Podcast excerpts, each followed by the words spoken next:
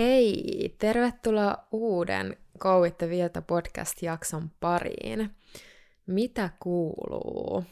Mä oon kuulkaa täällä studiossa tällä kertaa ihan yksinäni. Meillä on sen verran hektiset aikataulut ja erilaiset elämäntilanteet tällä hetkellä Sonjan kanssa, niin päätettiin, että äänitetään muutama myös tämmöinen soolojakso ja katsotaan, että miten nämä lähtee käyntiin otetaan tosi mielellään mielipiteitä ja palautetta vastaan, että miten nämä uppoaa. Tänään puhutaan virkeydestä. Me eletään vuoden pimeintä aikaa. Tänään on toinen päivä joulukuuta, kun mä tätä podcastia nauhoittelen ja aamulla menin tonne toimistolle kuvailemaan meidän livestream joogaa asiakkaalle aamulla kello seitsemän ja silloin oli ihan pilkkopimeätä tuntua, että olisi mennyt sinne keskellä yötä ja nyt on kello 16 ja jälleen on ihan pilkkopimeätä, eli kyllä tässä pitää ottaa jonkunnäköiset työkalut ja aseet käyttöön, että saa pidettyä sen mielen virkeänä. Sä kuuntelet Go with the Virta podcastia, meidän firman missio on tuoda ihmisille jooga ja meditaatio yhtä helpoksi kuin hampaiden pesu. Me puhutaan myös arjesta kasvuyrittäjinä, työn ja hyvinvoinnin yhdistämisestä sekä yleisesti kokonaisvaltaisen hyvinvoinnin aiheista. Tervetuloa mukaan! Mä tuun tänään jakamaan kuusi mulle tärkeintä työkalua vireyteen, varsinkin nyt just tähän aikaan vuodesta. Mun mielestä virkeä mieli saavutetaan ottamalla huomioon sekä kehon että mielen hyvinvointi. Näitä kahta ei voi erottaa toisistaan. Me ollaan kokonaisuuksia ja samalla yksilöllisiä palapelejä. Ja mun mielestä onkin aika hauska semmoinen koko elämän mittainen testausprojekti, just kokeilla mikä itselle sopii milloinkin parhaiten. Tällä hetkellä sulle saattaa sopia vaikka vähän intensiivisempi urheilu, just tässä elämäntilanteessa sulla saattaa olla sille energiaa ja aikaa, mutta ehkä vuoden päästä tilanne on joku ihan toinen. Eli kannattaa ottaa huomioon just se, että mikä sulle toimii juuri tässä hetkessä, just tässä elämäntilanteessa. Mennään ensimmäiseen työkaluun. Mä uskon vahvasti siihen, että koska me ihmiset ollaan osa luontoa, meidän tulee kunnioittaa myös niitä syklejä, missä luonto elää. Me ollaan tällä hetkellä pimeässä, öö, vähän semmoisessa ehkä synkemmässä vuoden ajassa, ja mun mielestä se on ihan täysin ok ottaa se vastaan. Vähän kääntyy enemmän sisäänpäin ja tutkailla, että mitä tällä vuoden ajalla on meille annettavaa. Samalla tavalla kun puut on tiputtaneet lehdet sieltä puista, niin me voidaan myös ottaa se tietynlainen rauha ja yksinkertaisuus, mitä tällä vuoden ajalla on annettavaa. Siihen liittyenkin on tosi tärkeää myös olla itselleen myötätuntoinen, vaikka sen suhteen, että jos tarvitsee enemmän unta tällä hetkellä kuin yleensä aamulla kun herää ja väsyttää, niin ei kannata ehkä rupea puskemaan itsensä semmoiseen pirteämpään tilaan, jos ei oikeasti tunnu siltä, vaan antaa itsensä heräillä rauhassa. Mun ensimmäinen vinkki virkeään mieleen onkin rentoutuminen. Rentoutuminen alentaa stressi- ja jännitystiloja ja siten se luo myös lisää tilaa meidän mielelle. Kaikki erilaiset tietoisuusharjoittelut, niin kuin mindfulness, ähm, hengitysharjoitukset ja esimerkiksi intuitiivinen tanssi äh, vaikuttaa meidän aivojen sähköiseen toimintaan, äh, autonomiseen hermostoon ja hormonitoimintaan. Ja edistää tällä tavalla mielenrauhan lisäksi myös sitä meidän fyysistä terveydentilaa. Esimerkiksi meidän rakastamassa joogassa yhdistyy sekä fyysinen rasitus että tämmöinen mielenhallinta, jossa me päästään lopulta rentoutumaan. Jokainen, joka on käynyt joogatunnilla, tietää varmasti sen Shavasanan upean rentoutumisen tunteen. Me ollaan mahdollisesti tehty fyysinen harjoitus meidän keholle, samalla rauhoitettu meidän mieltä just semmoisen liikkuvan meditaation kautta ja sen hengityksen kautta saatu meidän hermostoa ja koko kehoa tasaisemmaksi. Se on kyllä yksi parhaista fiiliksistä, kun on ollut hyvä joogatunti takana ja saa kunnolla sit levähtää siihen X-asentoon. Toinen vinkki on vähän niin kuin vasta paino tälle ensimmäiselle, mutta myös niin kuin sanoin, menee käsi kädessä sen kanssa, eli liikunta. Mieltä virkistävän liikunnan harrastaminen kuuluisi olla mun mielestä hauskaa ja rentouttavaa, mutta tosi usein siitäkin saattaa tulla pakkotoiminta. Mullakin on ollut aikoja elämässä, milloin se liikunta on ollut pelkästään sitä, että on halunnut pysyä hyvässä fyysisessä kunnossa, ja silloin siitä lähtee kaikki ilo. Kun sä joudut pakottaa itsesi johonkin vaikka just salille, niin se tuntuu näin jälkeenpäin katsottuna ihan ajan hukkaukselta, koska sä voisit ihan hyvin tehdä jotain liikuntaa, mikä samalla ravitsee ja on myös mielelle kiinnostavaa. Me saatetaan aika helposti mennä semmoiseen tilaan, missä me kilpaillaan jopa itseemme vastaan ja rangaistaan meidän kehoa. Mun mielestä myös liikunnan vaikutus hyvinvointiin on hyvin yksilöllistä. Tämän takia olisi just tosi tärkeää löytää juuri meille sopiva liikuntamuoto just tässä hetkessä. Semmoinen, joka on sopivasti haastava, mutta stressitön. Sellainen just, joka kutsuu liikkumaan. Yksi liikuntaan liittyvä juttu, minkä mä oon ottanut omaan arkeen ja mitä me ollaan myös ruvettu meidän asiakkaille itse asiassa tarjoamaan ihan hiljattain, on taukoharjoitukset mä oon ruvennut laittaa mun puhelimeen muistutuksen ja mun kalenterin muistutuksen siitä, että hei nyt, nosta se peppu siitä penkistä ja tee jotain. Joskus mä käyn kävelyllä, joskus mä teen muutamia liikkeitä paikallani, pyörittelen hartioita, teen jotain kiertoliikkeitä, eteen taivutuksia, joskus menen ihan seisomaan päälläni, käsilläni.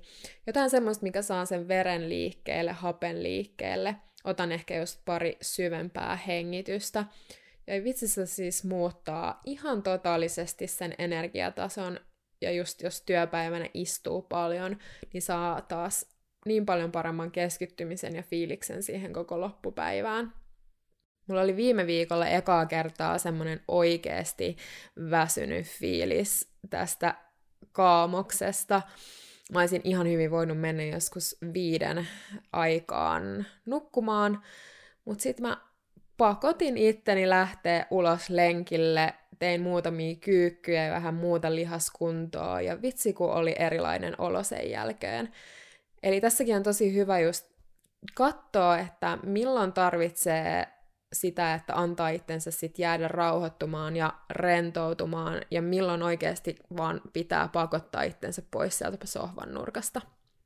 Jos mun pitäisi valita kaikista maailman työkaluista joku, mitä mä saisin käyttää ainoastaan siinä omassa arjessa oman mielen vireyden ylläpitämiseen, niin se olisi tämä seuraava. Kolmantena listassa on meditaatio. Mä tuossa meidän kuulumiset podcast-jaksossa mainitsinkin, että mä olin viime talvena semmoisessa seitsemän päivän äh, hiljaisuuden meditaatioretriitillä ja se oli kyllä jotenkin niin upea kokemus ja, ja just pääs kehollistamaan sen meditaation hyödyn ja kokonaisvaltaisuuden sen seitsemän päivän aikana. Me tosiaan kahdeksan tuntia siellä meditoitiin päivässä ja siinä sai kyllä tyhjentää sen mielen ihan täysin kokonaan. Sen jälkeen oli niin auki kaikelle, kaikki aistit oli ihan 110 prosenttia ja jotenkin tunsi tämän ympäröivän maailman taas ihan eri tavalla kuin silloin, kun se mieli on ihan täynnä. Ja koska tämä vuosi on ollut myös aikamoisen intensiivinen, niin onneksi se meditaatio jotenkin jäi vielä isommaksi osaksi arkea sen retriitin jälkeen. Meidän mieli on meidän tärkein voimavara ja työkalu niin työelämässä kuin sen ulkopuolella. Ja meditaatioharjoitukset auttaa kehittämään sitä mielenhallintaa sekä tutkitusti vähentää stressiä ja esimerkiksi parantaa keskittymiskykyä. Kun me saadaan se meidän mielihengähdys tauolle jatkuvasta ajatusten tulvasta, niin sinne vapautuu tilaa selkeydelle ja luovuudelle. Me käytetään meidän aivoja useita tuntia päivässä ja tehdään jatkuvasti pieniä ja suurempia päätöksiä. Meidän tutkimuksen mukaan keskivertoihminen ajattelee jopa 60 000 ajatusta päivässä ja niistä jopa 95 prosenttia on täysin samoja kuin eilen. Mä kyllä luulen, että mulla toi määrä on vielä vähän suurempi, mutta pointti oli nimenomaan se, että meillä rullaa ne samat ajatukset siellä oikeastaan päivästä toiseen.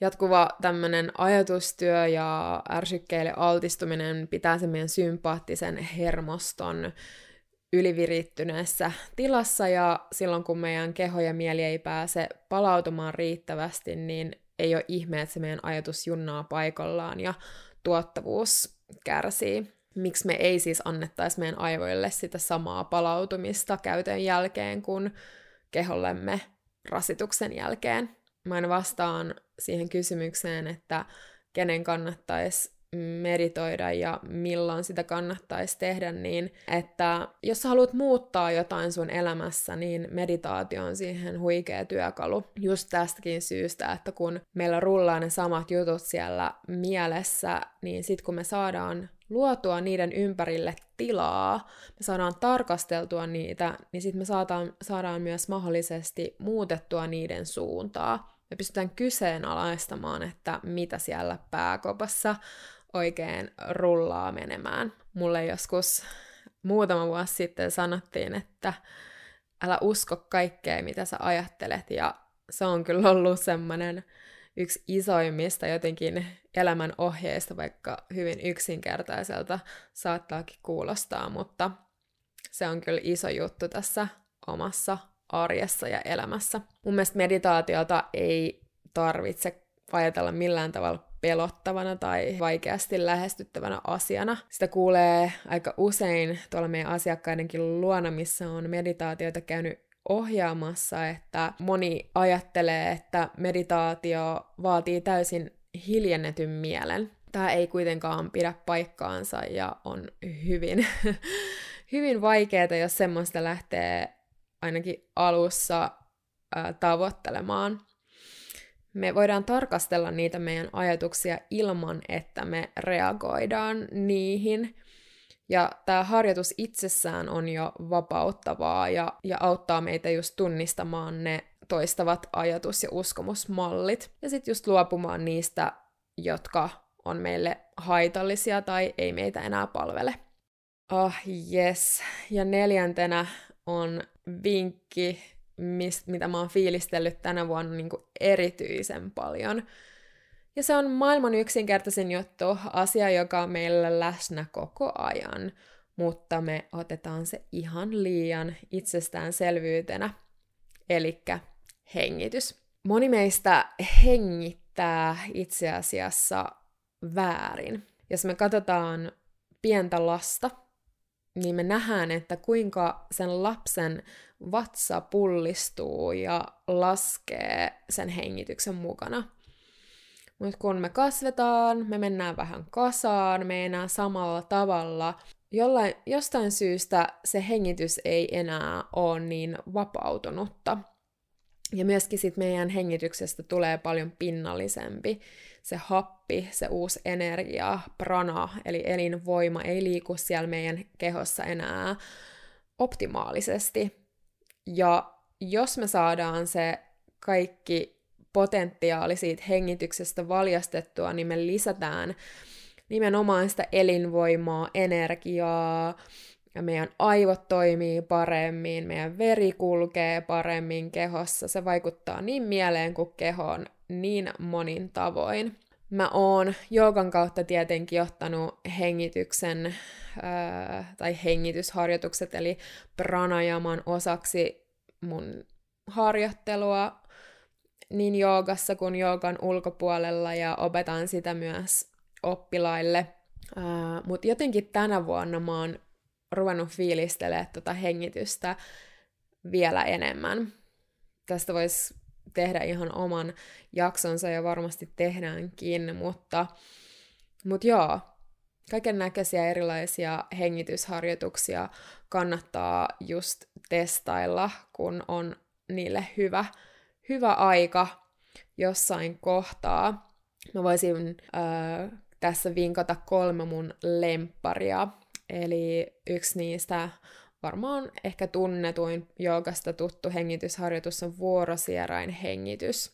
Vuorosierain hengityksessä me keskitytään tosi paljon meidän aivolohkojen tasaamiseen ja tasapainotetaan meidän parasympaattinen ja sympaattinen hermosto. Ja toinen, mitä mä opetan paljon, on neliöhengitys. Se on tosi kiva silloin, jos tuntuu, että ahdistaa tai pitäisi just saada jollain tavalla mieli tasotettua. Kolmas hengitysharjoitusvinkki, no sille itse asiassa taida olla nimeä, mutta se on semmoinen, missä kans pidätetään hengitystä sekä sisään hengityksen jälkeen että ulos hengityksen jälkeen. Sä voit vaikka aloittaa hengittämällä sisään niin, että sä hengität sisään neljä, pidetät hengitystä kuusi, hengität ulos kahdeksan ja pidetät taas hengitystä neljä.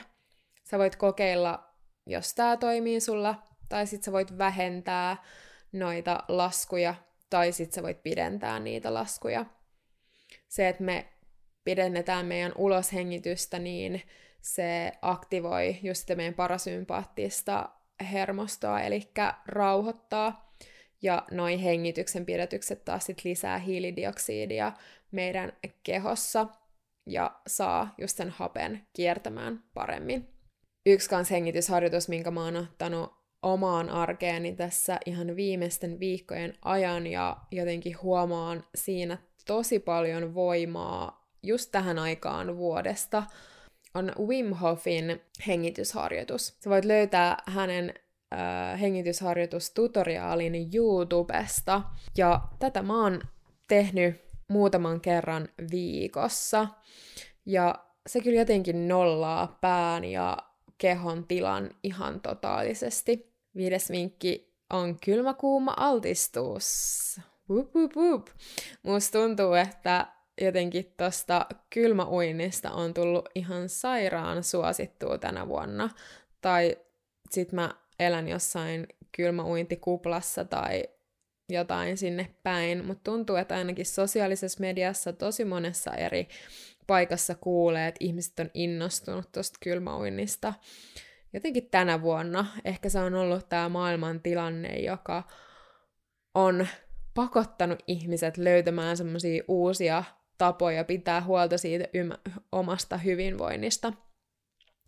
Mä oon ollut vähän semmoinen satunnainen avantouija. Mä oon ehkä saattanut just parina kertana talvessa käydä avannossa, että en ole todellakaan ollut mikään, mikään semmoinen avantouimari. Mutta tänä vuonna, koska en pitkästä aikaa pääse monen viikon ää, reissulle, niin kuin olen tässä tehnyt viimeisinä vuosina, niin päätin, että nyt, nyt on se aika, kun se, siitäkin tulee osa mun arkea. Mä oon käynyt jonkun verran just saunomassa, eli keskittynyt sitten tämmöiseen kylmä, kuuma sekoitukseen, mikä on ihan huikea tapa rentoutua. Siinä saa siis ihan koko jotenkin mielen ja kehon semmoisen euforisen rentoutumisen tilaan. Ja nyt esimerkiksi kun mä en ole viimeisen parina viikkona kerennyt saunaan, niin sit mä oon vaan ottanut kylmiä, kuumia suihkuja kotona, ja sekin kyllä toimii ihan sairaan hyvin. Mun on ollut tässä joitain päiviä ja viikkoja, kun on oikeasti ollut aikamoinen stressi päällä, ja mikään ei toimi oikeasti yhtä hyvin kuin se, että käy kylmässä suihkussa. Se saa jotenkin hermoston ihan riipuuttiin ja pystyy sitten taas keskittyä ja ajatella paljon paremmin sen jälkeen. Kuudentena ja viimeisenä listalla on Things That Make You Feel Alive. Mä en jotenkin saanut tätä käännettyä suomeksi, kuulosti jotenkin tosi tönköltä, niin mennään sitten tällä. Joo, mä oon itse jotenkin huomannut sen, että miten helposti sitä jymähtää arjessa vähän semmoiseen asioiden toistamiseen, että tekee asioita samalla tavalla, päivät rupeaa näyttää vähän samal, samanlaiselta, ei välttämättä oikein ole läsnä niille asioille, mitä sun eteen tulee, vaan saat koko ajan menossa jotain seuraavaa asiaa kohti ja vaan suoritat asioita ja laitat raksiin ruutuun ja, ja niin edelleen. Ja tämä hyvin nopeasti ainakin itsellä tuottaa semmoisen aika ison funkin, eli tuntuu, että mikään ei oikein tunnu miltään ja mikä ei oikein innosta.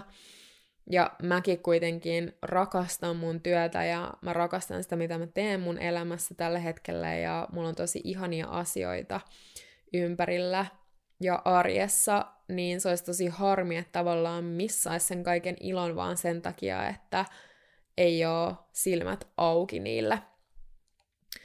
Mindfulnessissa ja buddhalaisuudessa puhutaan tämmöisestä beginner's mind, eli aloittelijan ää, mieli, missä katsotaan asioita semmoisella, no, aloittelijan mielellä, eli sä katsot niitä, kun ne olisi sulle täysin uusia.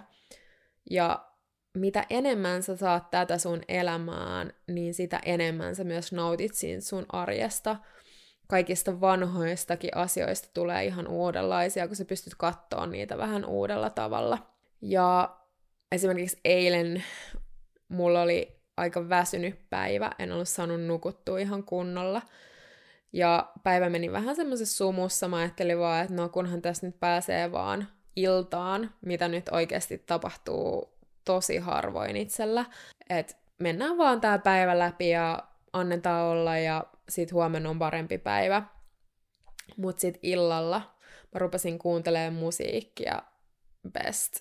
Ja sieltä tuli semmosia biisejä, jotka ihan totaalisesti herätti mut eloa. Mä rupesin tanssiin, mä rupesin laulaa, mä rupesin fiilistelee.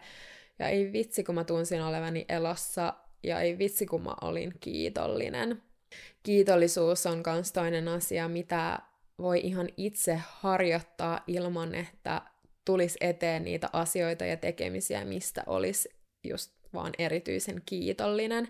Mä nykyään joka ilta listaan kolme asiaa, mistä mä oon just nyt tällä hetkellä kaikista eniten kiitollinen. Ja ne voi olla joko just tiettyjä hetkiä, mitkä on tuntunut vaan tosi ihanalta. Ihan semmoisia tosi simppeleitäkin juttuja, että, että sä nautit hyvän kupin kahvia, tai näetkö joku vastaan tuli ja katso sua ää, hymyillen tai jotain tämmöistä. Ja sit, ja sit kun sä listaat näitä asioita ääneen tai kirjoitat niitä alas, niin sä virität sun mielen ja sun sydämen semmoiselle kiitollisuuden taajuudelle. Ja sit kun sä meet sillä taajuudella nukkumaan, niin sun unikia on paljon paremman laatusta ja sä heräät myös siihen seuraavaan päivään paljon paremmalla mielellä.